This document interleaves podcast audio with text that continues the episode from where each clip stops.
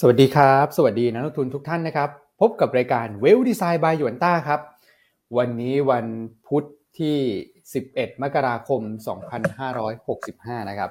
ก็กลับมาพบกับพวกเรา 3 คนเช่นเคยนะครับเมื่อวานนี้ต้องบอกว่า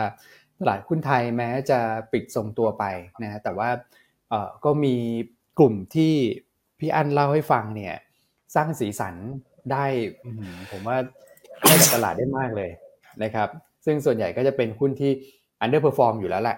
นะฮะก็กลับมาสร้างสีสันได้ดีนะครับไม่ว่าจะเป็นกลุ่มอย่างปั๊มน้ำมันอย่างนี้เป็นต้นนะครับรวมถึงกลุ่มปิโตเคมีด้วย เมื่อวานก็ถือว่าขึ้นมาสดใสเลยนะฮะแล้วก็อาจจะมีช่วงท้ายตลาดนะครับจะมีกลุ่มพวกอาหารเครื่องดื่มเนี่ยหรือว่ากลุ่มพวกสินค้าเกษตรกลุ่มสินค้าเกษตรแล้วกันนะครับก่อนหน้านั้นดูจะแผ่วๆไปนะครับแต่ปรากฏว่าในช่วงท้ายตลาดเนี่ยปรับตัวเพิ่มขึ้นมา นะเดี๋ยวเรามาคุยกันว่าได้แรงหนุนจากเรื่องอะไรนะครับรบกวนทุกท่านนะครับ เข้ามาแล้วเนี่ยกดไลค์กดแชร์ให้กับพวกเราด้วยนะฮะแล้วก็เดี๋ยวมาพูดคุยกันเลยครับ พี่อั้นคุณแม็กซ์รออยู่แล้วครับ สวัสดีครับพี่อั้นครับอ่าครับหรือคุณแม็กซ์ก่อนนะพี่อั้นนะครับผม สวัสดีคุณอ้วนคุณแม็กซ์นะเมื่อกี้ขออภัยนะ จาม จามเสียงดังเลย กดปิดไมค์ไม่ทันนะครับ ก็ วันนี้นะวันพุธนะ มีคุณพี่สุจิรักนะฮะทักเข้ามาว่าวันพุธสีเขียวนะครับ ก็วันนี้ตลาดหุ้นไทยแนวโน้มยังดูดีนะแม้ว่าเมื่อวานตลาดหุ้นไทยอาจจะแกว่งในกรอบบวกสลับลบนะครับ แต่ว่าภาพตลาดมันเฮลตี้นะครับ เราพูดคำเนี้ยมาอย่างต่อเนื่องเลยนะคำว่าภาพตลาด healthy นี่คือเห็นได้ว่า มันมีกลุ่มที่ขยับขึ้นมา ครับ นะครับโดยเฉพาะอย่างยิ่งกลุ่มที่อยู่ในโซนล่าง คือเราจะเห็นได้ว่าแม้ว่าในแต่ละวันตลาดอาจจะวนวนวนวนกลุ่มและกลุ่มหลักอาจจะไม่ค่อยได้ไปต่อแล้วหรือย่อบ้างมันมีกลุ่มที่ขยับขึ้น เมื่อวานนี้กลุ่มที่เด่นคือปิโตรเคมีนะกับหุ้นไซส์กลางที่เป็น growth stockที่ราคาหุ้นลงมาเยอะในช่วงไตรมาสสี่นะครับเมื่อวานนี้เริ่มเห็นแรงซื้อกลับเข้ามาแล้วก็รีบาวขึ้นมาได้เพราะว่าหุ้นอยู่ในโซนด้านล่างหมดเลยฮะ ซึ่งตรงนี้สะท้อนถึงจิตวิทยาการลงทุนที่เป็นบวก แล้วก็เริ่มไม่เห็นแล้วว่ามันมีเริ่มมีเม็ดเงินใหม่ๆโฟลเข้ามาในตลาด ครับนะครับเพราะฉะนั้นภาพตลาดในช่วงนี้เนี่ยเราก็ยังมองเป็นการไต่ระดับขึ้นทดสอบพันเจ็ดร้อยจุดนะฮะแล้วก็ตลาดคงจะค่อยๆ rotate กลุ่มมากขึ้นละนะครับเพราะว่าแน่นอนพอ big cap นำมาแล้วเนี่ยไซส์กลางจะเริ่มตามมา อืมอ่าเดี๋ยววันนี้เรามาดูกันว่าเรา เออเอาหุ้นอะไรมาแนะนำนะครับ แล้วก็ตีมอะไร ครับพี่อันเมื่อกี้เหลือบไปดูหุ้นเดลต้าก็มีอิทธิพลกับดัชนีน้อยลงไปด้วยนะครับพี่อันสำหรับเดลต้าใช่ครับเนาะใช่เดลต้าก็ถือว่าไม่ได้ผันผวนมากนักละนะข้อดีก็คือมันจะทำให้ตลาดเนี่ยมันสะท้อนตัวของภาพตลาด หรือว่าเซติเมนต์ได้ดียิ่งขึ้นนะอืม ครับผมนะครับก็ทักทายเท่านี้ก่อนให้คุณแม็กสวัสดีทักทายบ้าง แต่เช้านี้คอมเมนต์มาคนแรกๆเลยฮะ คุณกุชชี่ฮะเขาบอกว่าสวัสดีคุณแม่ คุณอ้วนแล้วก็คุณแม็กฮะ อันนี้เดาจากสัญลักษณ์เขานะแล้วเขาแล้วเขาพิมพ์มาใน YouTube นะสวัสดีคุณหัวใจสีม่วง คุณสตรอเบอรี่แล้วก็คุณ อันนี้รูปอะไรนะฮะเจ้าชายกุดเหรอเจ้าชายใช่ไหมเออนะครับอะภาพเขาก็สื่อความหมายได้ดีนะขอบคุณมากนะคุณพี่กุชชี่นะที่ทักทายเข้ามารวมทั้งท่านอื่น ๆ ด้วยที่ก็ยังกำลังทยอยเข้ามารับชมรายการของยูต้าใช่ครับครับ โอเคอะถ้างั้นให้คุณเจ้าชายเขาทักทายบ้างฮะครับสวัสดีครับพี่อันพี่อ้วนฮะสวัสดีทางนักลงทุนทุกท่านด้วยนะครับ ก็เป็นอีกวันหนึ่งนะเมื่อวานนี้ที่อย่างที่พี่อันบอกไปนะครับอีกไซน์หนึ่งที่ผมมองว่าตลาดเนี่ยค่อนข้างดูดีเลยคือฟันโฟต่างชาตินะครับเมื่อวานนี้เข้ามาเนี่ยแข็งแกร่งต่อเนื่องอีกแล้วนะครับ ในระดับที่สี่พันกว่าล้าน เพิ่มเกินสี่พันล้านมาหลายวันแล้วครับพี่อ้วนเพราะฉะนั้นเนี่ยผมคิดว่าอันนี้ก็เป็นแรงหนุนสำคัญเลยนะนะครับ ที่ตลาดบางตลาดอาจจะมีการปรับตัวลดลงนะครับ แต่การ selective ของเม็ดเงินลงทุนต่างชาตินี่แหละ ที่จะมาช่วยตลาดหุ้นไทยให้ยืนได้ผมว่าคิดว่าแข็งแกร่งกับภูมิภาค นะครับ โอเคครับงั้นเดี๋ยวเราไปดูภาพรวมตลาดกันนิดนึงแล้วกันสำหรับเมื่อวานนี้นะครับเมื่อวานนี้ก็จริงๆพี่อ้กับพี่วอนก็รีแคปไปพอสมควรแล้วนะครับหุ้นกลุ่มปิโตเคมีก็มีการปรับตัวขึ้นมาค่อนข้างโดดเด่นเลยนะครับ หลังมีการรายงานในฝั่งของเอ่อรัฐบาลสหรัฐนะครับ มีการคาดการณ์กันถึงความต้องการนะครับ สินค้าปิโตรเคมีเนี่ยน่าจะมีโอกาสแตะนิวไฮในช่วงของปี 2024 หลังจากจีนเปิดประเทศอย่างเต็มรูปแบบ นะครับ อันนี้ก็มีการ forecast กันด้วย ส่วนความต้องการสินค้าน้ำมันเนี่ย น่าจะขึ้นไปแตะสักประมาณ 102 ล้านบาร์เรลต่อวันนะครับ ซึ่งเป็นการปรับระดับขึ้นจากค่าเฉลี่ยก่อนเกิดโควิดอีกนะนะครับ เพราะฉะนั้นนี่ก็แสดงให้เห็นถึง ผมคิดว่าเป็น pent-up demand ระดับหนึ่งด้วยนะครับ pent-up demand ในการที่บริษัทต่างๆ เนี่ย เริ่มลงเริ่มหันไปลง CAPEX กันมากขึ้น ครับนะครับ แล้วพอ CAPEX ใช้กันมากขึ้นเนี่ยแน่นอนว่าผลกระทบต่ออุตสาหกรรมเนี่ยมันก็จะเป็นเชิงลูกโซ่นะครับรวมถึงยิงยาวไปถึง consumption นะครับของ global ด้วยนะเพราะฉะนั้นนี่ก็เป็น sign ที่ดีนะหลังจากเขาเรียกว่า โอ้โห นี่ sideway down sideway down อย่างเดียวมานานนะครับสำหรับหุ้นกลุ่มปิโตรเคมีเมื่อวานนี้ก็ดีดกันมาได้ แต่ละตัวเนี่ยค่อนข้างโดดเด่นเลยทีเดียวโอ้เยอะเลยนะครับ อืมใช่ครับ โอเคก็เป็นพระเอกใบสำหรับเมื่อวานนี้ใช่ ครับโดยรวมตลาดหุ้นบ้านเราเนี่ยก็ถือว่าแข็งแกร่งกับภูมิภาคเพราะสักประมาณ 75%เนี่ยของตลาดหุ้นเอเชียนะครับส่วนใหญ่ปรับตัวลดลงครับนะครับก็มาจากเหตุผลที่ผมคิดว่าคล้ายๆ คลึงกันในทั้งตลาดโลกเลยแหละ ไม่ว่าจะเป็นยุโรปสหรัฐนะครับสหรัฐจริงๆ ก็ถือว่าปรับตัวขึ้นได้ดีนะแต่ก่อนหน้านี้ก็โอ้โหกว่าจะลำบากนะครับกว่าจะปิดขึ้นมาขนาดนี้ได้นะครับก็เป็นเหตุผลหลักๆ คือการรอตัวการรายงานตัวเลขเงินเฟ้อนี่แหละ แต่เดี๋ยววันนี้จะมาแชร์ให้นักทุนฟังกันด้วยนะครับ เป็นเพลย์บุ๊กอันหนึ่งที่เป็นการคาดการณ์ของทาง JP Morgan ถ้าจำได้ล่าสุดเนี่ยผมมีการแชร์ให้ฟังกันด้วยไหมครับว่า JP เขาคาดยังไงในการที่อาจสมมติว่าทางเฟดขึ้นดอกเบี้ยเท่าไหร่ตลาดหุ้นจะปรับเพิ่ม จะมีการปรับตัวเพิ่มขึ้นลดลงในทิศทางไหนนะครับ วันนี้ก็มีการคาดการณ์กันออกมาอีกแล้วสำหรับตัวของเงินเฟ้อที่จะรายงานในช่วงของเอ่อคืนวันพรุ่งนี้ใช่ครับพี่วน ก็ก็เอ่อน้ำจิ้มก่อนแล้วกันนะครับ ส่วนใหญ่เนี่ยคิดว่าโทนไปทางบวกนะครับ อืมครับ ทางบวกก็คือตัวเลขน่าจะออกมาต่ำกว่าคาดอย่างนี้ใช่ไหมใช่ แล้วก็เอ่ออาจจะไม่ได้ออกมาต่ำกว่าคาดอย่างเดียวนะครับ แต่แม็กได้ถูกในการที่เขาคาดการการปรับตัวขึ้นของ S&P 500 เนี่ย มันมากกว่าการปรับลดลงนะครับ เดี๋ยวแชร์กันกลางรายการแล้วกันนะครับผมโอเคสำหรับ fund flow อื่นๆนะครับ อย่างเมื่อวานที่เรียนไปนะครับ ต่างชาติซื้อเข้ามา4,003นะครับ prop trade เป็น net buy เข้ามา 580นะครับ ส่วนรายย่อยกับกองทุนเนี่ยก็ขายไปนะครับสักประมาณ2,000กว่าล้านรายย่อยขายไป2,003กองทุนขายมา2,006ครับ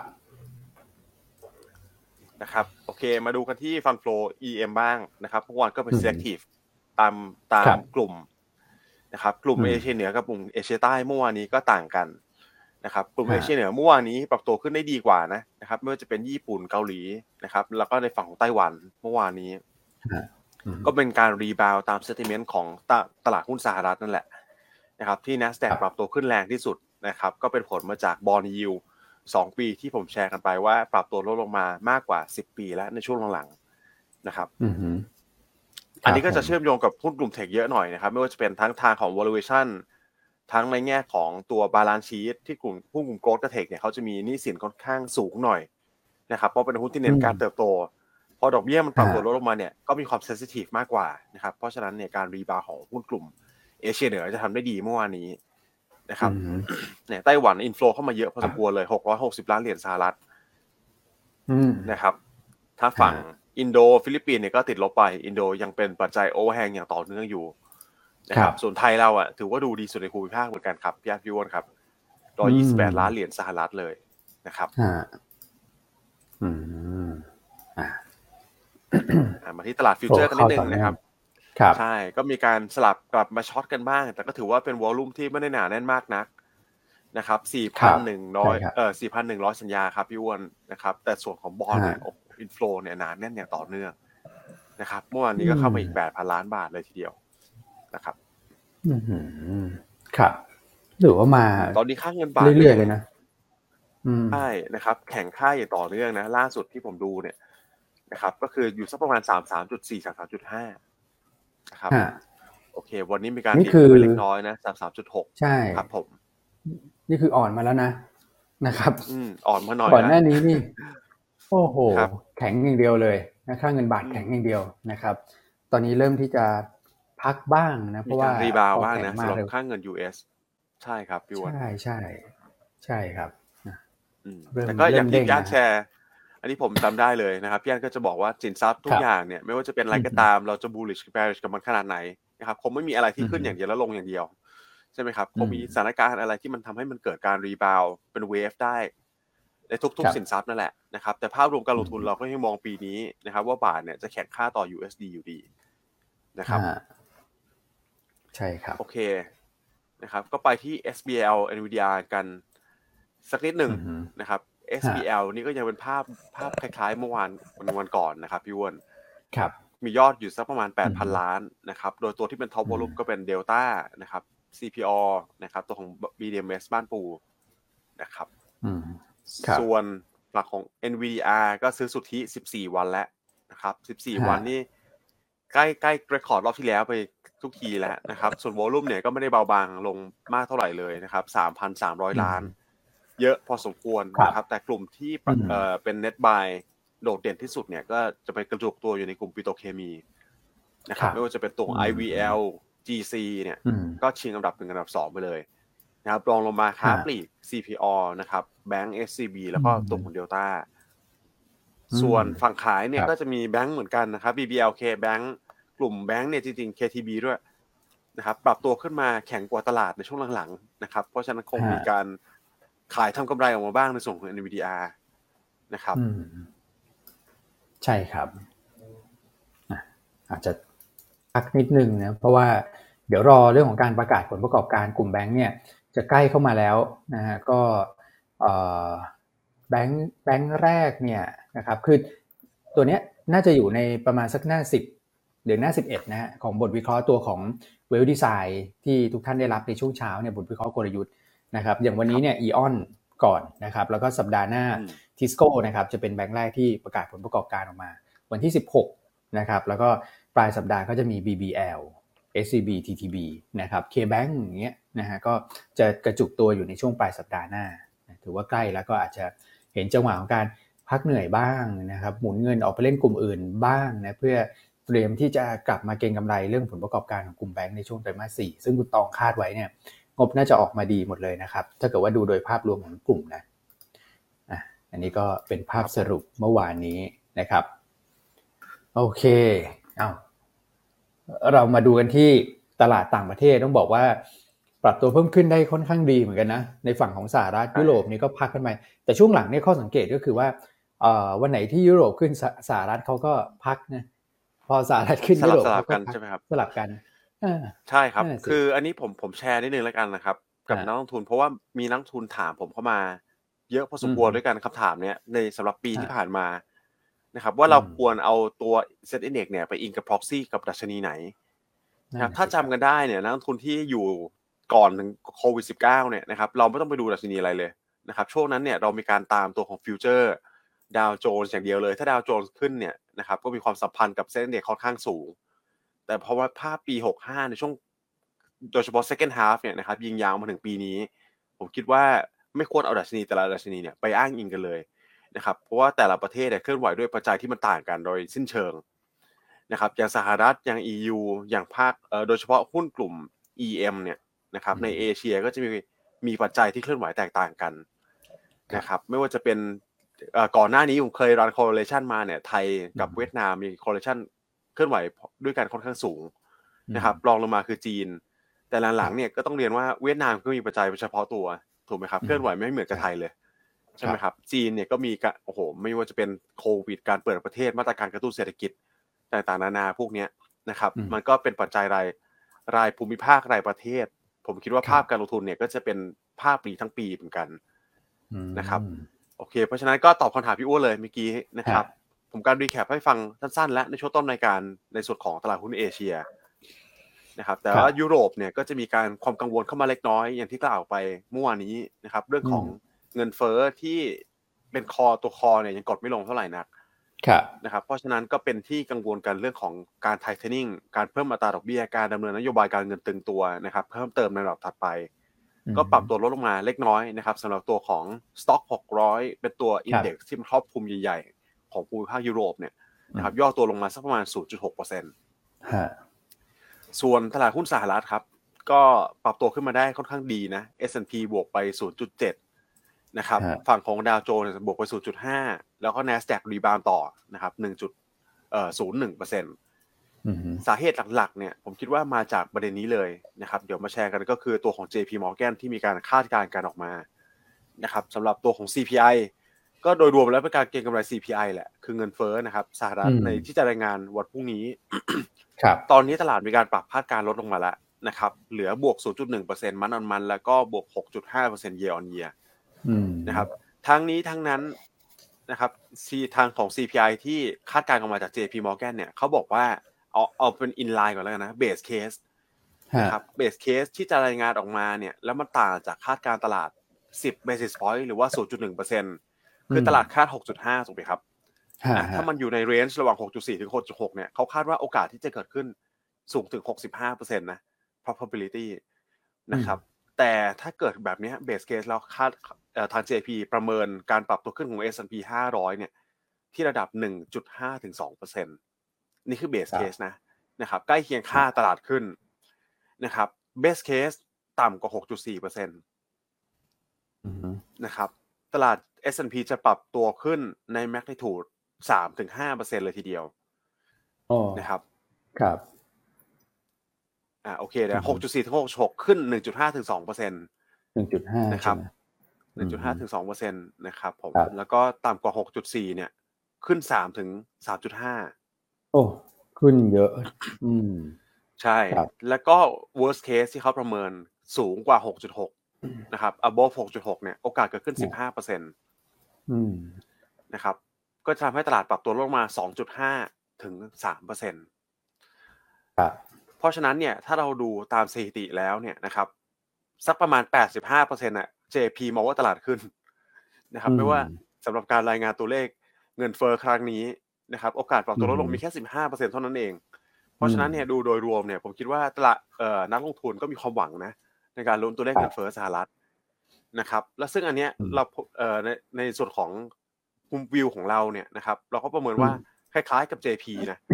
นะครับที่ถ้าออกมาใกล้เคียงกับคาดเนี่ยเรามองว่าจะเป็นคลายการคลายความกังวลของเงินเฟ้อไประดับหนึ่งแล้วแล้วนโยบายการเงินตอนนี้เท่าที่ฟังจาก Fed member หลาย ๆ ท่านพูดเนี่ยก็ค่อนข้างชัดเจน นะครับว่าโอเคคงต้องไปรีบ tighten เนี่ยนะครับขึ้นไปก่อนแล้วกันคงไม่ได้ pause เร็วๆนี้ แต่ถ้าขึ้นเนี่ยก็ขึ้นได้อีกไม่กี่ครั้งแล้วล่ะครับนะครับปลายทางมันเริ่มเห็นชัดแล้วสำหรับ policy นโยบายการเงินของสหรัฐครับนะครับอันนี้ผมเชื่อมโยงไปอีกนิดนึงเลยแล้วกันนะครับ ในส่วนของคุณพาเวลที่ทุกคนรอติดตามอยู่เมื่อวานนี้เนี่ยกลายเป็นคุณพาเวลออกมาแถลงเนี่ยอุบไว้หมดเลยนะครับ ไม่ได้พูดอะไรเลยที่เกี่ยวกับ monetary policy นะครับพี่อันพี่อ้วนนะฮะเมื่อวานนี้คุณพาเวลเขาพูดเรื่อง green green อย่างเดียวเลยนะครับ climate green อย่างเดียวไม่แตะเลยเรื่อง monetary policy ใช่ ESG ล้วนๆครับผมนะครับ แล้ว ESG เนี่ยเขาก็ยังไม่แตะอีกนะนะครับ บอกว่าเฟดจะไม่ยุ่งนะครับ จะไม่ดำเนินนโยบายการเงินที่มันไปเชื่อมโยงกับ ESG เพราะเขาบอกมองว่าการบ้านของเฟดเนี่ยก็คือการคงระดับเงินเฟ้อให้มัน stable ในระยะยาวถูกไหมครับ ที่ระดับสองเปอร์เซ็น อะไรพวกนี้นะครับก็คือจะไม่ยุ่งกันไม่เกี่ยวกันคุณก็ไปทำกันบ้านของคุณในฝั่งของรัฐนะครับเฟดก็จะอยู่ของเฟดนะครับเพราะฉะนั้นก็เป็นการโอ้โหไม่ไม่ไม่ไม่ได้ให้อะไรกับนักลงทุนเลยละกันเมื่อวานนี้สำหรับ direction นะครับ ไม่มีอะไรออกมานะครับใช่ใช่ครับเดี๋ยวย้อนมาถามพี่อั้นดีกว่าเงินเฟ้อเนี่ย JP เขามองอย่างนี้พี่อั้นมองไงฮะเอาเอา sense ของพี่อั้นนะผมว่า sense พี่อั้นเนี่ย ได้อยู่นะกลัวไม่กลัวอย่างนี้ก่อนเออ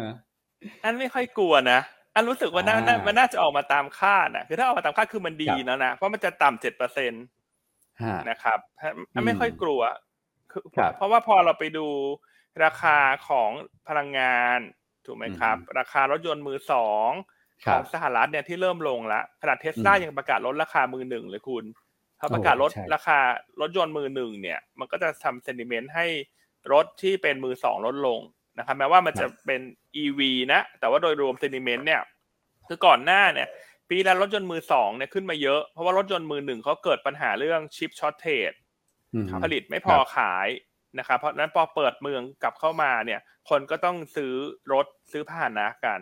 แต่ตอนนี้เนี่ยปัญหา chip shortage ก็คลายตัวลงแล้วนะครับ แล้วการที่เทสลาประกาศลดราคารถยนต์ของเขาลงมาเนี่ยแน่นอน มันเป็น sentiment ที่ กดดันให้ราคารถมือสองลดลงด้วยเช่นกันครับนะฮะส่วนเรื่องอื่นๆ ค่าเช่าเรื่องของภาคแรงงานอาจจะเป็นภาคเดียวที่ยังคงเพิ่มอยู่แต่ค่าเช่ามันก็เริ่มเห็นทิศทางที่ลดลงมันอ่อนมันมาสักเดือนสองเดือนแล้วถ้าโดยรวมมันคิดว่าน่าจะออกมาอีไลน์นะ ซึ่งน่าจะเป็นบวกกับตลาด อืม โอเค ครับผม อืมอืมอืมนะครับ อะแล้วแล้วตัวคุณล่ะคุณอ้วน อันนี้คาดคาดไม่ค่อยถูกฮะของอเมริกาแต่ผมผมก็เชื่อ ด้วยความที่ฐานปีที่แล้วเดือนธันวาเนี่ย อยู่ดีก็พุ่งขึ้นมามันคือเขาไม่เหมือนประเทศไทยครับของประเทศไทยเนี่ย ฐานเดือนธันวาเราหวบลงไป แต่ของอเมริกาเขาขึ้นนะครับ ผมก็เลยมองว่าตัวเลขเงินเฟ้อเนี่ย น่าจะลงนะลงลงมาอยู่ในกรอบประมาณนี้แหละ ใกล้ ๆแบบ 6.5 6.6%จาก 7.1%ก็ถือว่าลงมาเยอะนะ ในแง่ของอัตราการปรับลงอะก็มองคล้าย ๆ กัน ผมว่าตลาดรอบนี้ดูแบบไม่ค่อยพูด คือเหมือนเราเรารู้สึกเองด้วยนะ ว่าเออไม่ค่อยแบบ ก็ดูแหละเงินเฟอ้อก็เป็นปัจจัยที่ต้องดูแต่ว่า มันจะความกังวลหรือว่าการให้น้ำหนักเนี่ยจะรู้สึกเองนะว่าจะน้อยกว่าช่วงแบบสองสามเดือนก่อนหน้านี้ครับ ที่แบบโอ้โห จะต้องแบบแบบแตะเบรกชะลอทุกอย่างเพื่อรอดูเลยอะอันนี้ไม่ถึงขั้นนั้นนะ อืม ครับผมครับแต่ว่ารอดูพรุ่งนี้พี่อันนิดนึงแล้วกันเพราะพี่อันแต่เรื่องอสังหามาเนี่ยนะครับผมก็ไปดูคาดการณ์บูเบิร์กมาสำหรับปี 2023 ในเชิงของราคาบ้าน น่าจะเป็นปีแรกนะในในรอบ 10 กว่าปีนะครับปี 2023 ที่ราคาบ้านจะดรอปลงเยียร์เยียนะครับอันนี้คาดการณ์จากบูเบิร์กเพราะอะไรคือจริงๆ ราคาบ้านเนี่ยจะมีความเชื่อมเชื่อมโยงกับเงินเฟ้อสูงถูกไหมครับครับเงินเฟ้อในสภาวะปกติเนี่ยมีการปรับตัวขึ้นราคาบ้านก็จะปรับตัวขึ้นตามได้ค่อนข้างดีเลยทีเดียว นะครับแล้วก็ส่วนเรื่อง supply demand เนี่ยอาจจะมาช่วยนิดหน่อยนะครับถ้าปีไหน supply น้อยหน่อยนะครับปีนั้นก็จะมีการปรับราคาที่ปรับตัวขึ้นเยอะ แต่โดยรวมแล้วเนี่ยเก้าปีสิบกว่าปีที่ผ่านมาเนี่ยนะครับราคาบ้านไม่เคยปรับตัวลดลงเลยแล้วสาย year yearแต่ปีนี้จะเป็นปีแรกนะครับที่บูมเบิร์กเขาคาดว่าจะลงเพราะฉะนั้นอันนี้ก็ดูแลนะครับก็สิ่งที่เราต้องตามหลักๆ เลยปีนี้ความเสี่ยงเนี่ยก็คือตลาดอสังหาของสหรัฐนั่นแหละนะครับว่าคุณจะเป็นเวท หนักหนาขนาดไหนที่จะทำให้สหรัฐเข้าเข้าสู่ recession ได้ได้แบบ hard recession หรือว่า soft recession นะครับ อันนี้ก็จะไปเชื่อมโยงกับ policy นั่นแหละ คือถ้าดอกเบี้ยมันยังสูงอยู่แบบนี้ไปจนสิ้นปีก็มีโอกาสนะครับ ที่ตลาด market มันจะ freeze ไป และนอกเหนือจากนี้เนี่ย คือถ้า mortgage rate ตามธนาคารพาณิชย์ที่เขาปล่อยกู้ให้คุณเนี่ยนะครับ ในส่วนของสินเชื่อ ถ้าเขาไม่ลดหย่อนมาจริงๆเขาไม่ต้องอ้างอิงกับ mortgage rate ตัวนี้ก็ได้นะ ที่เขาที่การรายงาน ครับขึ้นอยู่แต่กับแต่แต่ละธนาคาร อืมก็ต้องดูว่าจะ spark กลับมาได้ไหม แต่ก็เป็น sector ที่ผมไม่ห่วงละพูดง่ายแล้วกันในแง่ของเงินเฟ้อนะครับ ครับผม อืมอะเดี๋ยวรอดูวันพรุ่งนี้นะครับ คือวันนี้อาจจะยังไม่ได้มีแบบผลกับตลาดมากนะแต่ว่าจะเก่งจะอะไรกันเนี่ยก็คือวันพรุ่งนี้แหละนะครับวันนี้ก็อาจจะเบาบางหน่อยนะรอดูตัวเลขเงินเฟ้อนะครับ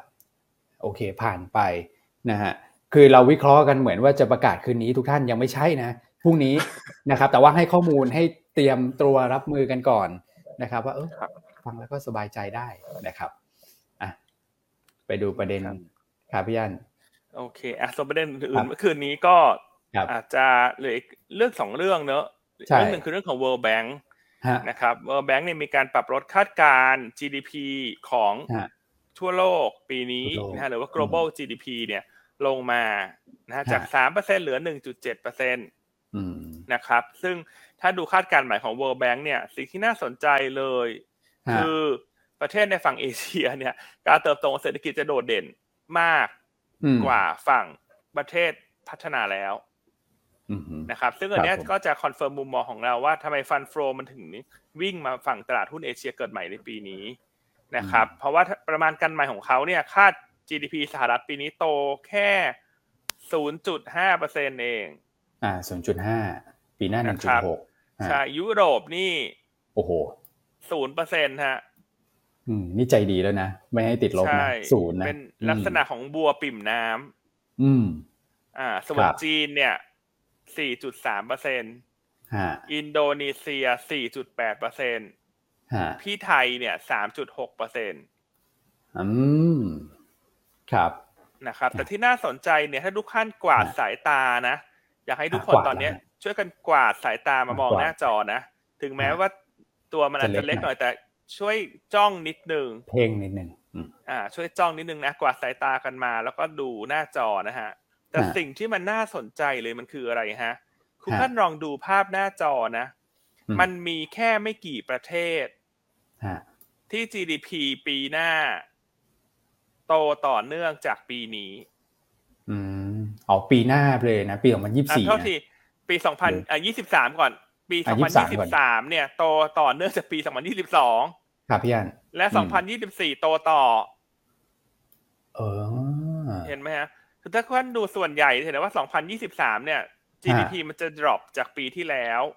ฮะใช่นะครับ ในแง่ของการเติบโตเพราะว่าประเทศในฝั่งพัฒนาแล้วเนี่ย มันมีเรื่องของ reopening นำไปก่อนละเพราะฉะนั้นปีนี้เนี่ย ฐานเศรษฐกิจที่จะเติบโตได้ดีก็จะมาอยู่ฝั่งนี้ ซึ่งพี่ไทยถือว่าเด่น คือพี่ไทยต้องบอกว่าโตไม่ได้เยอะนะ แต่สามกว่าสามกว่าสามกว่าแต่มันมีโกรธต่อเนื่องเห็นไหมครับ ใช่ฮะอ่ารวมทั้งจีนด้วยนะ อืมอืม ครับ ไม่กี่ประเทศจริงๆนะผมลองไล่ดู ใช่ลองไล่ดูส่วนใหญ่ส่วนใหญ่สองพันยี่สิบสามมันส่วนใหญ่มันก็จะดรอปจากสองพันยี่สิบสองนะ แต่ถ้าเอาแบบไม่ดรอปและยี่สิบสี่โตอีกเนี่ย มันก็มีอยู่ไม่กี่ประเทศนะทุกคนช่วยกันดูซิประเทศอะไรบ้างไหมนี่นี่เราก็ช่วยกันจ้องนะ มีอีกไหมฮะ นอกจากไทยกับจีน อะใครเจอ ใครเจอช่วยแจ้งเข้ามาหน่อยคือคือผมเห็นโดยแอฟริกาโดยภาพรวมอะโตขึ้นครับแอฟริกันละ ใช่แต่ว่าประเทศใหญ่ ๆ อะ ลงนะครับ ก็ไม่รู้ว่าไปโตประเทศไหน เพราะว่าอันเนี้ย list ของประเทศใหญ่ๆอะลง ถ้าเกิดว่าดูเป็นรายประเทศเนี่ยที่เราเห็นก็คือจีนกับไทยนะครับ แล้วดู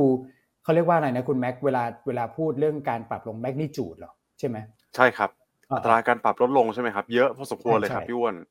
โดยเฉพาะสหรัฐเนี่ยเออไม่ใช่หุ้น ADVANC นะ advanced economic เนี่ย ลงใช่ครับแต่ดูสหรัฐปรับตัวลดลงเยอะมากนะนะครับ World Bank ปรับลดลงมาจากจูน projection นะครับ จูน 2022 ลงมาเนี่ย รอบล่าสุดปรับลดลงมา 1.9เปอร์เซ็นต์นะครับ เหลือแค่ 0.5 เท่านั้นเองปีหน้า เออ ปีนี้ขออภัยนะครับก็เป็น divergence ที่ผมมองว่ามองว่าชัดเจนนะ EM กับ DM นะครับ โอ้โหอัตราการเติบโต ใช่นอกเหนือจากเขา real open ไปก่อนเนี่ยเขาก็มีการทำ QE ด้วยถูกไหมครับอืม QE พอ reverse เป็น QT เนี่ย กลายเป็นหนักหนาสาหัสเลยนะนะครับโดยเฉพาะทางฝั่งของสหรัฐกับยุโรป ใช่ไหมครับครับเพราะฉะนั้นก็อันนี้ก็น่าจะคุณ confirm มุมมองนะ ว่าอย่างไรก็ตาม first half ปีนี้ยังไง EM ก็ดูดีกว่านะนะครับ คือตลาดหุ้นเนี่ย ถ้า เงินเฟ้อสหรัฐดีดอลลาร์อ่อน DM ขึ้น EM ก็ขึ้น แต่เมื่อมีข่าวร้ายที่ฝั่ง DM มันเกิดการกระเฉาะเนอะมีการกระชอกของน้ำเนอะมีการแรงกระเพื่อมเนอะแต่ EM เนี่ยข้อดีคือมันก็เป็นการย่อเพื่อปรับฐานแล้วขึ้นต่อ แต่ DM เนี่ย ถ้ามันเกิด recession มันจะเป็นการกระเฉาะแล้วมันจะปรับตัวลง ครับนะครับเพราะฉะนั้นก็ยังเน้นเป็นลักษณะของ asset allocation เนี่ยก็ยังเน้นที่ EM โดยเฉพาะยิ่งจีนเนี่ย จีนฮ่องกงเนี่ย ที่เราเล่ากันมาแต่ปลายปีที่แล้วละ เรื่องของภาพตลาดระดับ level index ที่มันต่ำกว่าปลายปี 2019 เยอะมากๆ เนี่ย ปีนี้มันเริ่มเห็นแล้วนะ ว่าตลาดเราเนี่ยทำงานได้ดี ครับเห็นไหมครับ มีย่อมีพักบ้างแต่เวลาฟื้นมันฟื้นเร็วฟื้นดี อ่า อ่า เพราะฉะนั้นตัว forecast ใหม่ของ World Bank เมื่อวานนี้ก็ชัดเจนแล้วว่าภาพตลาดเศรษฐกิจทั่วโลกปีนี้ยังเป็นในลักษณะที่เรายังมองอยู่ละกัน อืม ครับผมนะครับหลายๆท่านคงจ้องหน้าจอฮะไม่มีใครตอบเลยเข้ามาเลยฮะ จ้องอย่างเดียวฮะเช้านี้ ปวดตาแล้วฮะอย่าจ้องเยอะฮะ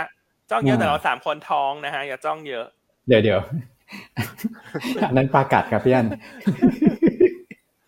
อย่าจ้องเยอะอย่าจ้องเยอะเช้านี้ยังไม่ได้ให้กดเลขหนึ่งกันเลยเนอะเพราะว่าวันนี้แบบสาระเยอะแล้วก็อยากให้ท่านแบบตั้งใจดูข้อมูลหน้าจอนะ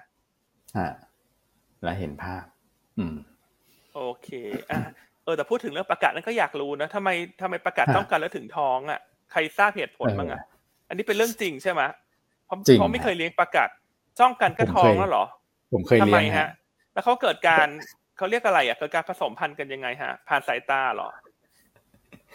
อันนี้ไม่ทราบเหมือนกันนะแต่ว่าต้องตอนตอนที่คุณฮะคุณคุณยังไงว่าครับจ้องคุณแม่กันแล้วแล้วตัวเมียเนี่ย ก็จะแบบเหมือนเหมือนสร้างไข่เหมือนหลั่งสารประมณเนี้ยใช่ไหมนะครับอ๋อแล้วก็ต้องเอาตัวผู้เข้าไปผสมอีกรอบหนึ่งอืมใช่ต้องเอาไปอ๋อต้องเอาไปรัดไปรัดออกมา ใช่ใช่ไปรัดใช่ลูกอ๋อโอเคฮะต้องเอาตัว ตัวผู้ไปผสมอีกทีหนึ่งใช่ไหมคือต้องจับมาอยู่รวมกันอีกทีใช่ไหมคือไม่ใช่แค่จ้องตากัน แล้วก็สุดท้ายก็มีออกลูกได้เลยอ๋อไม่ไม่ไม่ใช่ โอ้เออเดี๋ยวอะผู้เชี่ยวชาญในด้านชีวะ คุณแม็กนี่ความรู้รอบตัวเยอะจัง เออ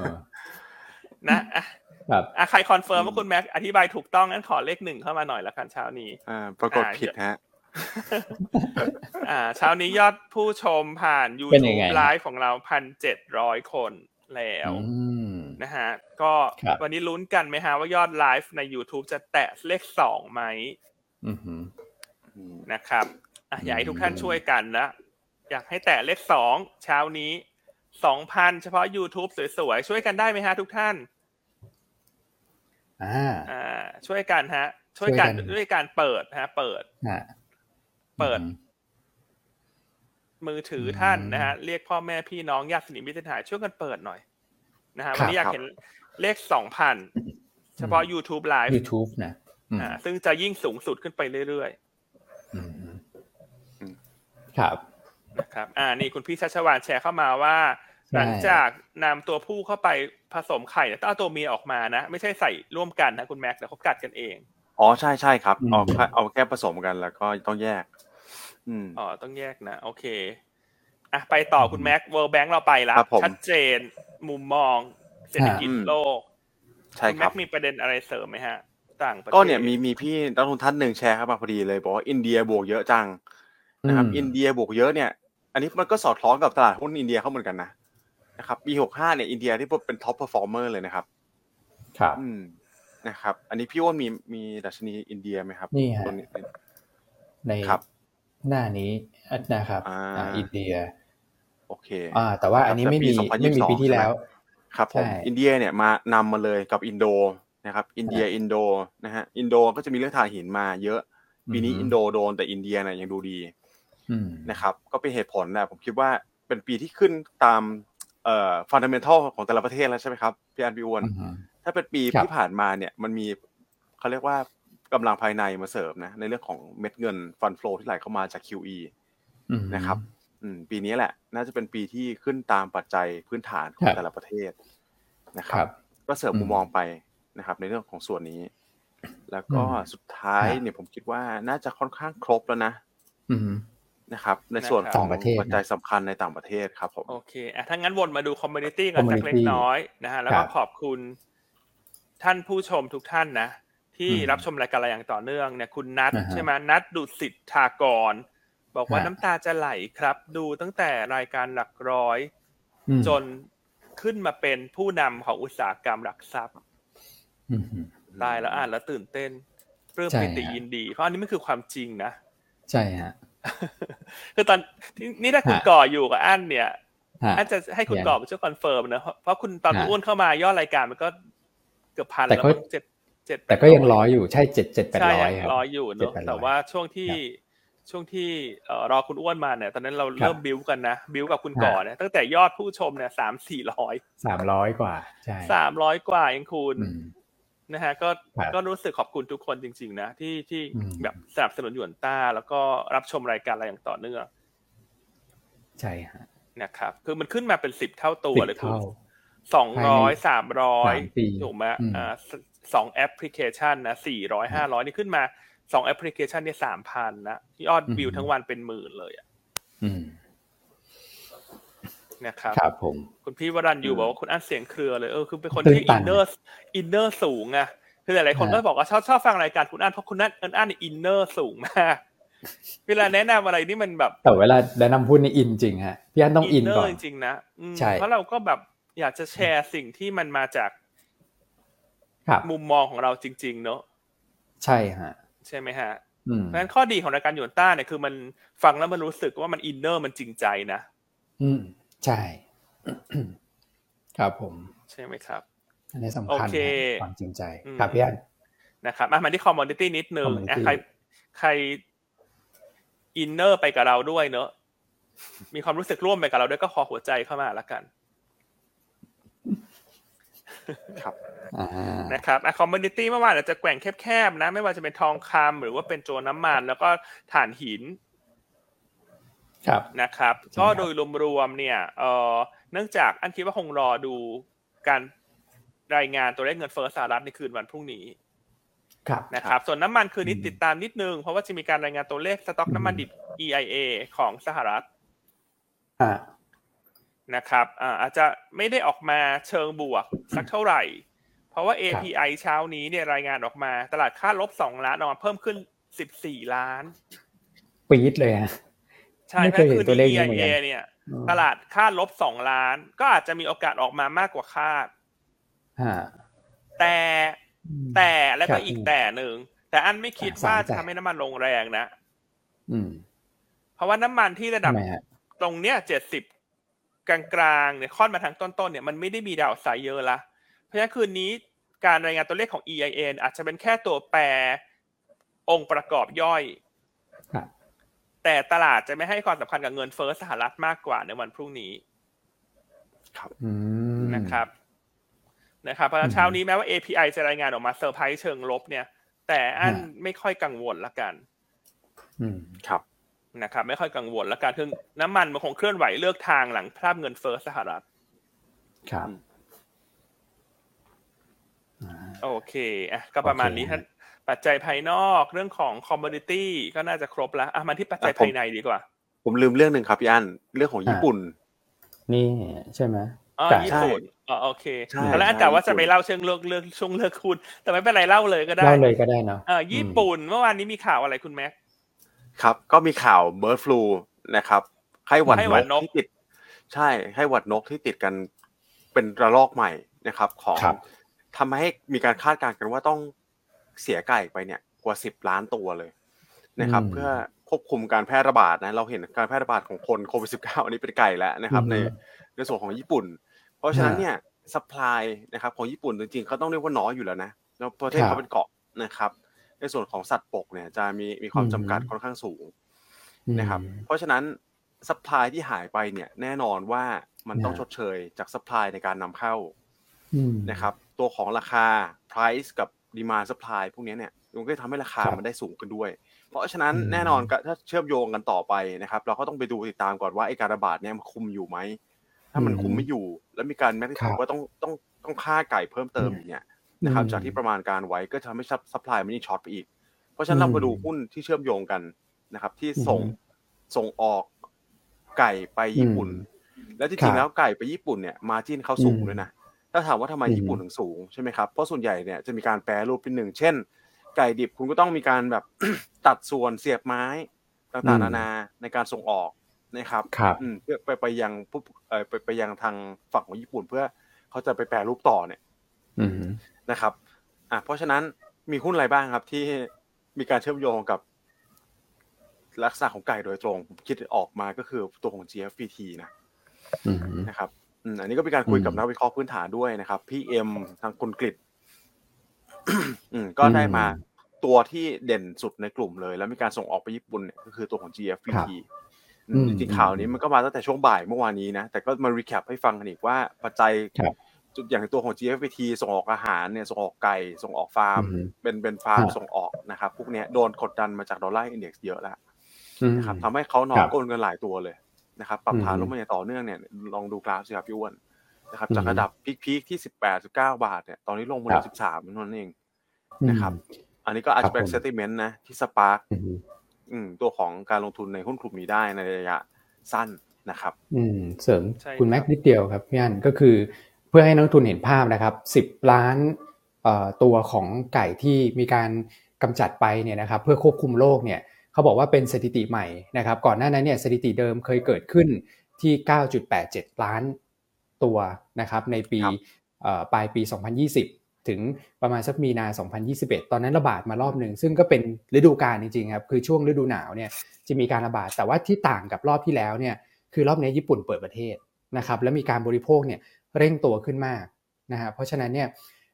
supply ที่หายไปผนวกกับ demand ที่เร่งตัวขึ้นเนี่ยมันยิ่งทำให้ความต้องการในการนำเข้าเนี่ยสูงขึ้นไปอีกนะครับ แล้วตอนนี้ต้องบอกว่าเงินเยนก็ดันแข็งค่าขึ้นมาพอดีด้วยนะครับมันก็อาจจะช่วยเซนิเมนต์ตรงนี้ได้ระดับหนึ่งเหมือนกัน ในแง่ของเออเรื่องของการนำเข้าที่จะมีการเร่งตัวขึ้นมานะครับ ก็เลยทำให้เมื่อวานเนี่ยอาจจะเห็นหุ้น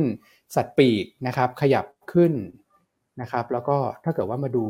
ค่าเงินเมื่อกี้เหลือไปนิดๆนะที่คุณแม็กบอกให้ดูเนี่ย ก็เป็นจังหวะเหมือนกันนะพี่อั้น rebound พอดีในแง่ของจังหวะจากโคนเออค่าเงินก็ดูเหมือนเป็นใจสำหรับกลุ่มนี้ด้วยนะครับใช่ครับข้อดีคือช่วงนี้หุ้นไซส์กลางมาเริ่ม rebound ขึ้นมาแล้วนะครับ อย่างที่บอกว่าพอหุ้นหลักนะฮะมันค้ำจุนตลาดได้อยู่ นักลงทุนที่เคยขายหุ้นกลางออกไปนะจะค่อยๆ วนกลับเข้ามา นะครับโดยเฉพาะว่าด้วย sentiment มันดีขึ้นนะแล้วก็ทุกท่านทราบอยู่แล้วปีเนี้ยจังหวะที่มันดีที่สุดตลาดหุ้นไทยมันคือไตรมาสหนึ่ง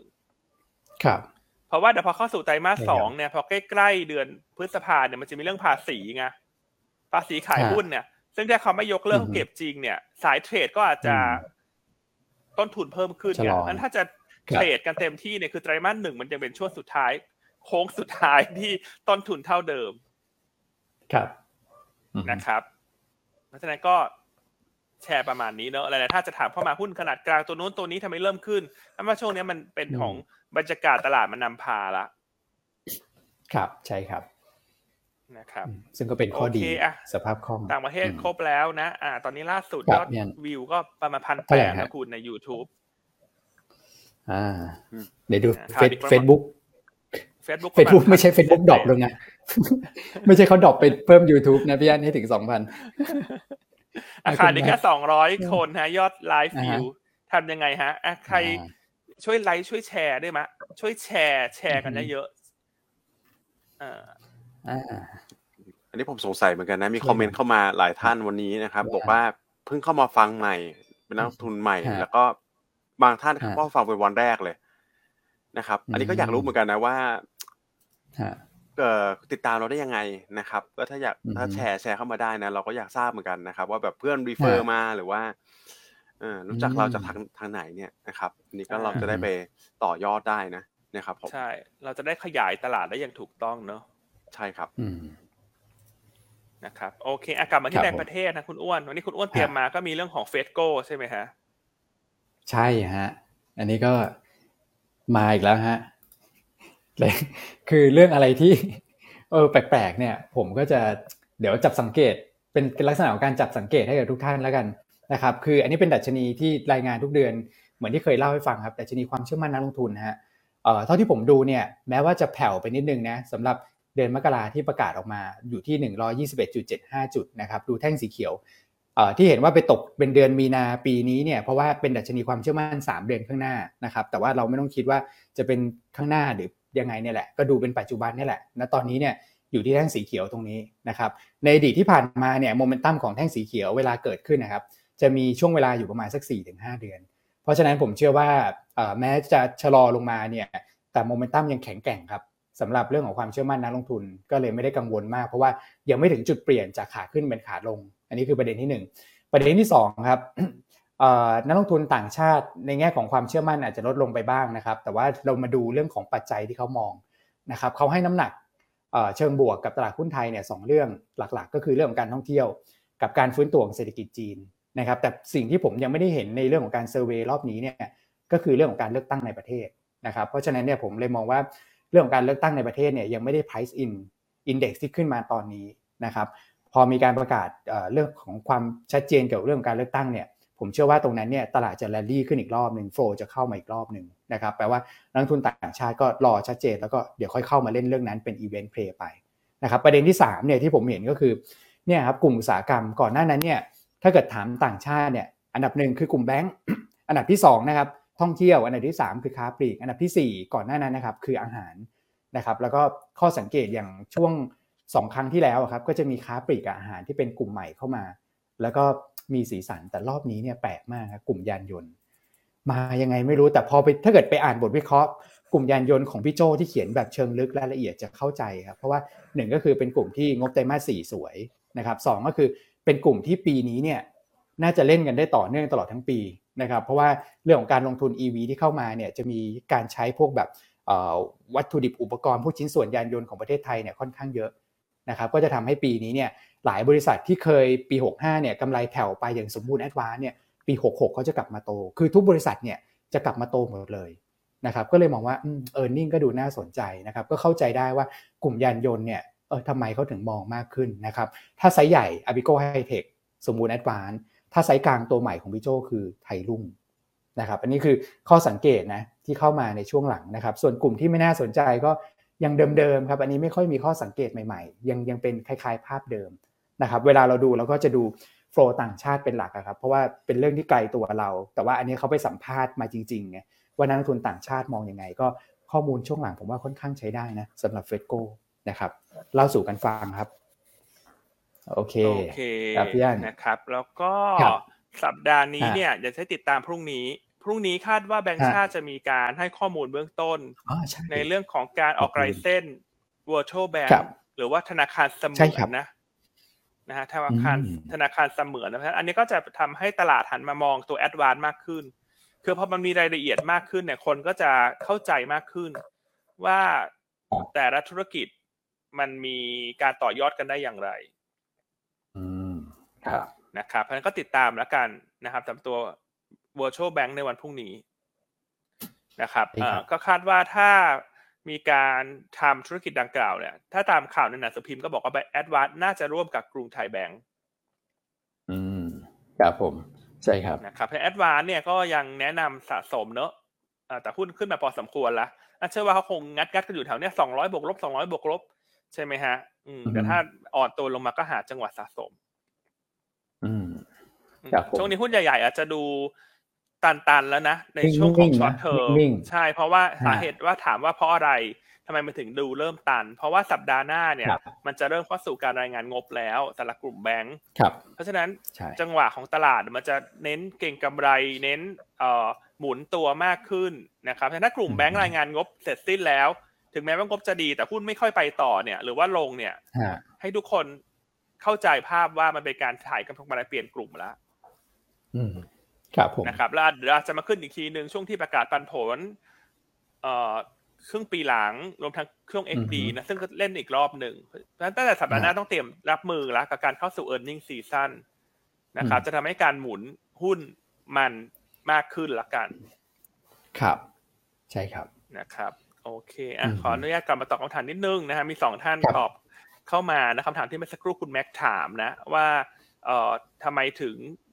รู้จักหยวนต้านะสำหรับท่านผู้ฟังใหม่ๆนะคุณพี่มินินะในเฟซบุ๊กบอกว่าแฟน refer มาให้ค่ะ อืมนะนะครับอ่าก็จะขอบพระคุณมากนะ ถ้าท่านพี่มินิ refer แฟนคุณพี่มาให้อั้นบ้าง เดี๋ยวเดี๋ยวเดี๋ยวเดี๋ยวสำลักทีเดียวนะครับเขามาวันแรกแล้วเขาไป เดี๋ยวเดี๋ยวเขาไปเลยใช่ก็เราจะบอกว่าไปเลยเกินเขากลัวนะเออครับผมอะ แล้วพี่ยูเจนะครับบอกว่าเริ่มฟังปีที่แล้วนะตอนขับรถอยู่พอดีบังเอิญ YouTube random มาให้ฟังแล้วได้ยินเสียงสวยๆของคุณอั้นเนี่ย แล้วมันติดตรึงในหูนะครับ รวมทั้งพอติดตามเนี่ยก็ชื่นชอบ เพราะว่าเนื้อหาการเล่าเรื่อง เนอะต่าง ๆ มันเข้าใจง่ายนะ รวมทั้งมีภาพประกอบที่ชัดเจน อืมครับ ครับ ใช่ไหมฮะก็ต้องขอบคุณน้องๆในทีมกลยุทธ์ ทุกท่านเนอะที่ช่วยกันทำ presentation ทุกเช้าอะคือต้องบอกว่าหยวนต้าเนี่ยจุดเด่นคือเราเก่งเรื่องทำ presentation นะเพราะถ้าคุณไปดูรายการอื่นคุณจะไม่เห็น presentation ที่มันเข้าใจง่าย แล้วมันชัดเจนเท่าเรานะ คุณลองไปสังเกตดูได้เลยรายการอื่นบางทีก็น้ำเยอะอะคุณพูดไปเรื่อยเมาส์ไปเรื่อยไม่มีภาพประกอบของเรานี่ภาพประกอบ เยอะมากในแต่ละวัน เพราะฉะนั้นนั่นหมายความว่าการตั้งใจทำงานอย่างแท้จริงอะ ของทีมงาน researchอ่าฮะ ครับผม อืม โอ้นี่หลายท่านก็คอมเมนต์เข้ามาครับ ใช่ฮะ ทุกท่านช่วยกันแบบ คือไม่ใช่แค่คนละไม้คนละมือนะพี่อันคือมีส่วนไหนในร่างกายที่ช่วยกันได้นี่คือแบบเต็มที่อะมาก ๆนะครับสำหรับฝ่ายเรานะกลยุทธ์นี่ก็แน่นกันมากช่วงเช้าใช่เพราะอันเน้นย้ำนะ ว่าคุณเป็นลูกค้าหยวนต้าเนี่ย คุณสนับสนุนหยวนต้าเนี่ยหยวนต้าข้อดีคือ ดีแบบทองทั้งแผ่น ครับนะครับคือดีทุกหน่วยงานเลยนะ ดีตั้งแต่ด้าบ้านยันหลังบ้านเนี่ยมันอะไรมันจะดีครบขนาดนี้นะ อืมฮึโอ้เนี่ยส่วนใหญ่มาเป็นแบบแฟนพี่อั้น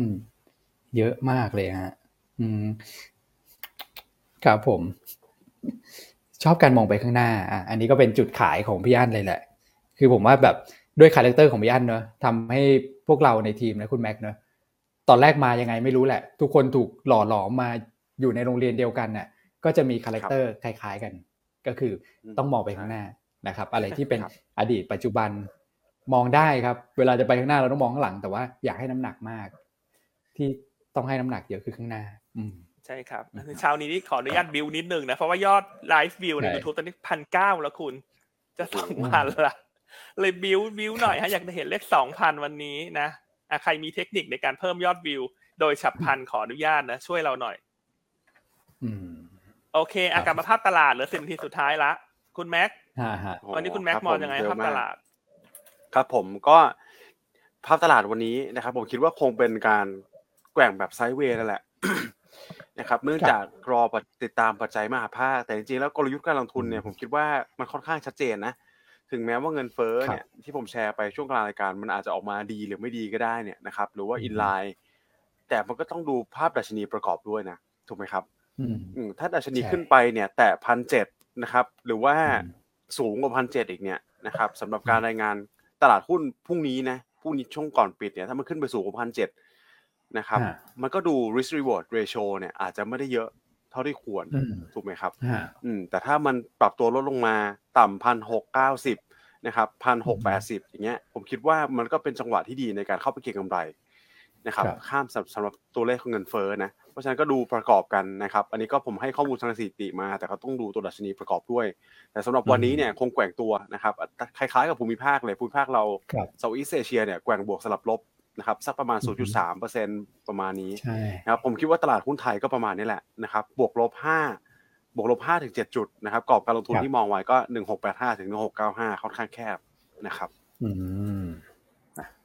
ประมาณนี้ครับพี่อันหนึ่งหกแปดห้าหนึ่งหกเก้าห้าครับใช่ตลาดมันยังมีแนวต้านทางจิตวิทยาที่พันเจ็ดร้อยจุดนะคือเราจะลุ้นผ่านพันเจ็ดเนี่ยก็ต้องคาดหวังเงินเฟ้อสหรัฐพรุ่งนี้ ขอให้มันออกมาดีคือพอมันออกมาดีมันจะดี ในทุกสินทรัพย์ที่เป็นตลาดทุนทั่วโลกมันก็จะทะลุผ่านพันเจ็ดขึ้นไปได้นะครับแต่อย่างต้องเรียนไว้ว่าสัปดาห์หน้าเตรียมรับมือเรื่องของความผันผวน มันจะโยกซ้ายโยกขวามากขึ้นนะครับเพราะฉะนั้นตีมการลงทุนเนี่ยเมื่อวานนี้เป็นวันแรกที่เราแทบจะไม่ได้เลือกหุ้นใหญ่เลย ถ้าสังเกตดูเราจะเลือกหุ้นไซส์กลางหุ้น laggard แล้วเพราะว่าเรามองว่าหุ้นใหญ่มาเยอะละตอนนี้วนมาเล่นไซส์กลาง วันนี้ตีมยังเป็นลักษณะนั้นอยู่นะครับคือถ้าเลือก sector ก็เลือก sector ที่ laggard ถ้าเลือกหุ้นรายตัว แม้ว่า sector นั้นจะ perform แต่ก็จะเลือกตัวที่เป็น laggard ใน sector นั้นครับนะครับ ตัวที่หนึ่งอั้นเลือก GFPT นะครับภาพชัดมาก เมื่อกี้แชร์ไปแล้วคือข้อดีคือตอนนี้การที่เราพยายาม selective พูดมาเริ่มในแต่ละวันเนี่ยหุ้นไซส์กลางที่ลงมาเยอะตอนนี้ call ง่ายอืมเพราะดาวไซส์มันน้อยนะครับ แล้วแล้วคนเนี่ย เริ่มที่จะหมุนกลับเข้ามาในตลาดละ นะครับแล้วตัวที่หนึ่งเรื่อง GFPT เนอะปัจจัยหนุนคือการเกิดเหตุระบาดไข้หวัดนกในญี่ปุ่นแน่นอน GFPT เป็นผู้ประกอบการที่เป็นไก่ล้วนครับนะครับที่คนอื่นมีไก่มีหมูมีเป็ดอย่างเงี้ยเวลาได้ประโยชน์มันได้ไม่เต็ม เพราะว่าเราเพราะว่าที่ได้ประโยชน์คือต้องเป็นไก่นั้น GFPT คือไก่ล้วนส่งออกไปญี่ปุ่นสูงที่สุดใน sector สักประมาณ 16%ของรายได้รวมนะครับ แนวโน้มไตรมาสสี่คาดว่าจะดี year on year นะส่วนเงินบาทที่แข็งค่าทำให้ราคาหุ้นปรับฐานลงมาเนี่ย ก็สะท้อนในราคาหุ้นไปมากแล้วนะครับในช่วง 6 เดือนที่ผ่านมาเนี่ยราคาหุ้น GFPT ลดลงมาถึง 22%นะฮะราคาปัจจุบัน PE 9 เท่านะครับแล้วนอกจากนั้นเนี่ยสัปดาห์หน้า อันเชื่อว่าตลาดจะเริ่มหาหุ้นที่ได้ประโยชน์จากตรุษจีนมาเล่นละซึ่งอันนี้ส่งตรงนี้ตกกับหุ้นกลุ่มเนื้อสัตว์ นะครับหมูเห็ดเป็ดไก่ต่างๆมันจะขึ้น เพราะฉะนั้นก็ยิ่งทำให้ GPT เนี่ยมีแรงหนุนที่ต่อเนื่องรออยู่ในสัปดาห์หน้า ครับนะครับ เพราะฉะนั้นก็แนะนำเนอะสะสม GFPT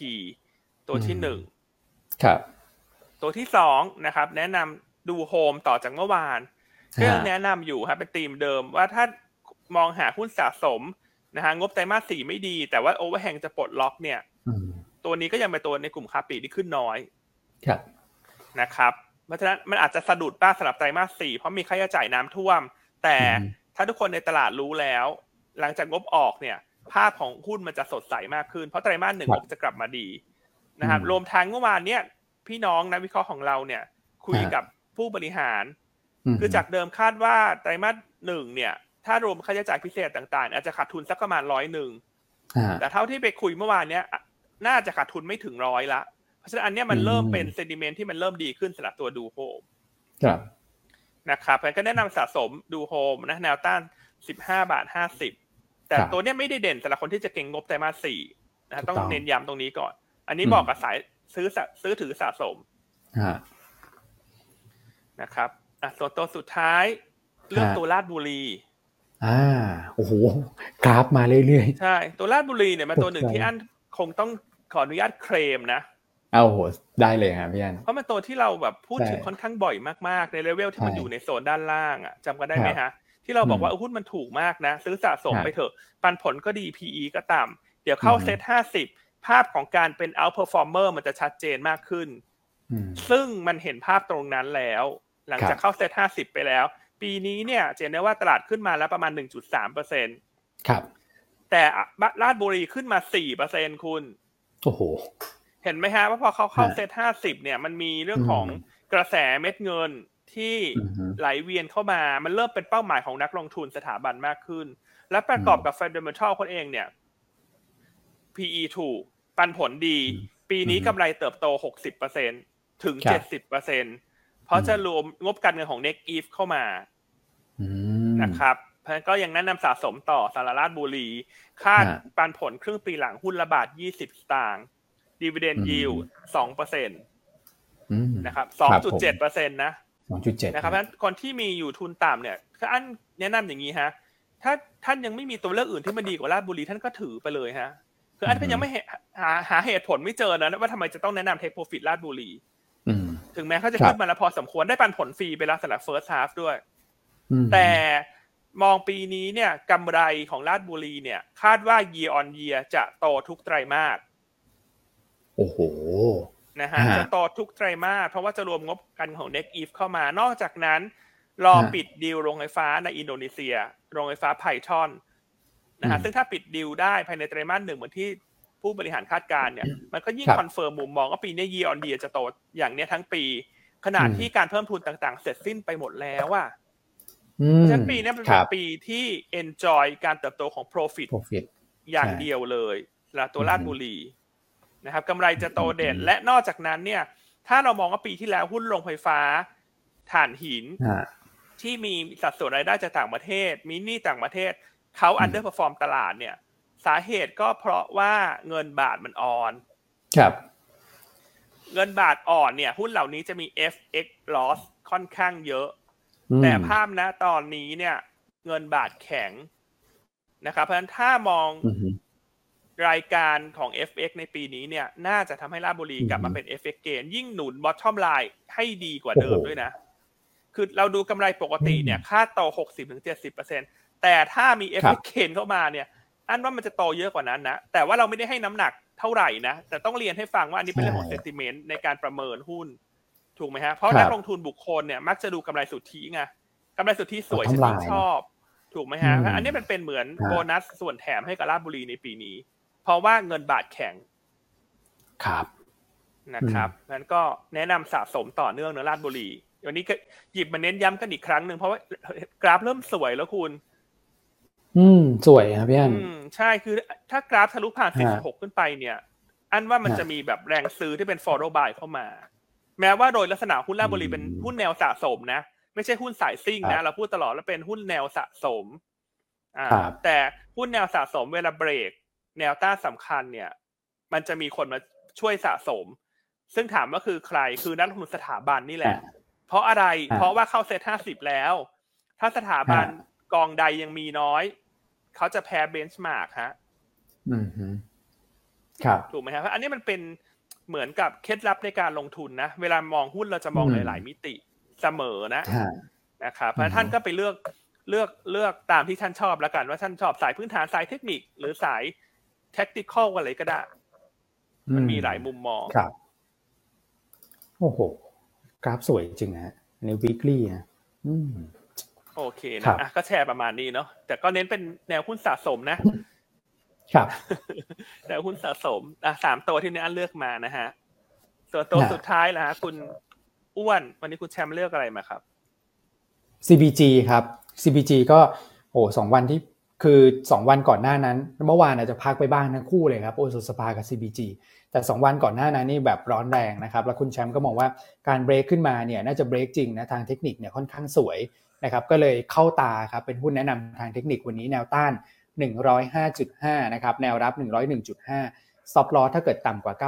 99.5 นะครับ แน่นอนว่าเรื่องของผลประกอบการเนี่ย อารมณ์คล้ายๆ ดูโฮมเหมือนกันนะครับ ก็คือไตรมาสสี่อาจจะคาดหวังอะไรได้ไม่เยอะนะครับ แต่ข้อดีของ CBG ก็คือว่างบไตรมาสสี่เนี่ยเขาน่าจะเริ่มเหตุการณ์ฟื้นตัวแบบ Q1Q แล้วนะครับ แล้วก็ปีนี้เนี่ยทั้งโอสถทั้ง CBG เนี่ยผลประกอบการเนี่ยคุณเอ็มมองว่าครึ่งปีหลังเนี่ยน่าจะเด่นมากๆ จากต้นทุนต่างๆเนี่ยที่ปรับตัวลง นะครับก็มองว่าเป็นหุ้นที่ถ้าเกิดมองยาวๆหน่อยนะอยู่ทางด้านล่างเนี่ยก็ซื้อถือได้นะครับผมว่าวันนี้ character หุ้นเนี่ยดูน่าสนใจนะครับตอนแรกพี่อันบอกว่ากลางเล็กนะที่ยัง laggard นะครับยัง underperform แล้วมีปัจจัยบวกเฉพาะตัว GFPT นะครับดูโฮมนี้อันนี้เป็นหุ้นที่แบบเรา follow นะแนะนำมาต่อเนื่องนะครับอารมณ์คล้ายๆกับราชบุรีสมัยก่อนเลยฮะได้นำมาต่อเนื่องแต่ว่าผมว่าวันนี้พอฟังปุ๊บมีเรื่องเงินเฟ้อนะสำหรับใครที่แบบ คิดอยากจะพักหรืออะไรอย่างเงี้ยนะครับ ก็ราชบุรีก็เป็นตัวหนึ่งเหมือนกันนะที่ผมว่าเออถ้าเกิดอยากจะพักก็ดูน่าสนใจเพราะว่างบ Q4 ดีด้วยนะครับ มีปันผลครึ่งปีหลัง 2.7%ไม่น้อยด้วย คือหุ้นเนี่ยดาวไซด์จำกัดอยู่แล้วก็เออเป็นทางเลือกในการพักได้เป็นอาหารครบรสเลยนะฮะสามรสอืม วันนี้นะครับ น่าสนใจทั้งหมดเลยโอเคก่อนที่จะทิ้งท้ายกันไปนะครับ ขอเรียนแจ้งข่าวดี ทีมงานออนไลน์หลังห้องแจ้งเข้ามาฮะ ว่ายอดไลฟ์ขึ้นไปแตะสองพันคนเรียบร้อยแล้ว โอ้โหเฉพาะ YouTube นะเฉพาะ YouTube นะฮะโอ้โหนะฮะแล้วก็ยืนแถวๆพันแปดพันเก้าตอนนี้ตอนนี้นะ แต่ว่าฉลับขึ้นไปแตะสองพันได้สำเร็จก็ขอบคุณทุกท่านนะ ที่ช่วยกันเนอะที่ช่วยกันนะใครเป็น YouTube เป็นสายโซเชียลนะ ยังไงช่วยกัน ชวนเพื่อนๆมาดูรายการ หรือเราจะมา X กันก็ก็ติดต่อเข้ามาได้เนอะมาเอ็กกันเช่น ท่านโฆษณาให้อันอันโฆษณากลับให้คุณอย่างเงี้ย ยินดีเลย ช่วยการสร้างสังคมการลงทุนให้มันขยายใหญ่ขึ้นเรื่อยๆ จะทำให้ระยะยาวเนี่ย ประชากรพี่น้องชาวไทยเนี่ยมีเอ่อเวลที่มันมั่งคั่งมากขึ้นนะเพราะว่าสัดส่วนการลงทุนของไทยเราเนี่ยเทียบกับประเทศที่พัฒนาแล้วเนี่ยยังน้อยอยู่ ใช่ครับนะครับเพราะการลงทุนเนี่ยนอกจากมันจะทำให้ท่านพัฒนา ความรู้แล้วเนี่ยมันยังช่วยเพิ่มเวลให้กับท่านในระยะยาวด้วย ก็อยากจะโปรโมทตรงนี้ให้ลูกๆหลานๆน้องๆหนูๆทั้งหลายที่อายุยังน้อยเนี่ย ต้องเริ่มลงทุน ครับนะต้องเริ่มลงทุนนะเริ่มจากทีละเน็ตทีละหน่อยเหมือนการหยอดใส่กระปุกคือสมัยก่อนถ้าเป็นสมัยเราเนี่ยเขาจะบอกว่าหยอดกระปุกนะลูกหยอดกระปุกใส่หมูออมสินแล้วก็พอครบก็ไปก็ทุบกระปุกแล้วไปฝากเงินในแบงก์ แต่ภาพลักษณะนั้นมันไม่ได้แล้วคุณฝากเงินในแบงก์มันดอกเบี้ยมันจิ๋มจิ๋มหลิมมากคุณมันกระจิตริดเองอะนั้นคุณฝากฝากเงินกับหุ้นปันผลมันได้มากกว่าเพราะพอมันมีพลังของดอกเบี้ยทบต้นเนี่ย ระยะยาวมันก็จะได้มากกว่า อืม ใช่ครับนะครับอ่าก็แชร์ประมาณนี้แล้วกันยังไงวันนี้ขอบคุณมาก รู้สึกแบบประทับใจมากนะฮะที่ช่วยกันให้ยอดไลฟ์วิวเราขึ้นไปแตะสองพันเฉพาะ YouTube ส่วนรวมทั้งสองแอปก็นิวไฮอีกแล้ววันนี้ยอดเยี่ยมมากๆฮะท่านผู้ชมทุกท่าน โอเค ให้คุณแม่คนอ้วนทิ้งท้ายคนละสิบวินาทีฮะแล้วเดี๋ยวไปแล้วฮะ โอ้เดี๋ยวผมก่อนนะสั้นๆ ก็คือฝากติดตามเราทุกช่องทางนะครับ แล้วก็วันนี้บทวิเคราะห์คือทุกวันนะครับบทวิเคราะห์เราค่อนข้างเยอะนะครับ ก็เป็นแหล่งในการเรียนรู้ในการลงทุนก่อนนะครับ ก็คือถ้า พอท่านมั่นใจปุ๊บอย่างน้องๆ หนูๆที่เข้ามาครับลองอ่านลองศึกษาก่อน พอมั่นใจปุ๊บแล้วก็ค่อยๆ ขยับลงทุนเข้าไปนะครับ เชื่อว่าจะเป็นสิ่งหรือว่าเป็นเครื่องมือนะที่ช่วยให้ทุกท่านเนี่ยบรรลุเรื่องของเป้าหมาย แล้วก็วัตถุประสงค์ทางการเงินของท่านได้แบบดีที่สุดแหละในช่องทางของเราทุกช่องทางทำเพื่อทุกท่านจริงๆนะครับคุณแม็กฮะครับผมก็สั้นๆนะครับ อยากจะขอบคุณ FC เราจะเป็นลูกค้าเก่าเนี่ยนะครับที่อยู่กับเรามาเนิ่นนานนะครับ ดูเราทุกวันเนี่ยนะครับ รวมถึง สมาชิกใหม่ๆนะครับอันนี้ก็ยินดีต้อนรับเลยนะครับ ถ้าดูแล้วชื่นชอบก็ขออนุญาตนะ ช่วยกัน refer นะครับ ให้เพื่อนๆพี่ๆน้องๆครอบครัวเนี่ยนะครับ มาติดตามดูมาเสิร์ฟความรู้เรื่องการลงทุนกันนะครับโอเคโอเคโอเคถ้างั้นลาไปแต่เพียงเท่านี้นะครับพบกันใหม่พรุ่งนี้นะครับ สวัสดีครับ สวัสดีครับ สวัสดีครับ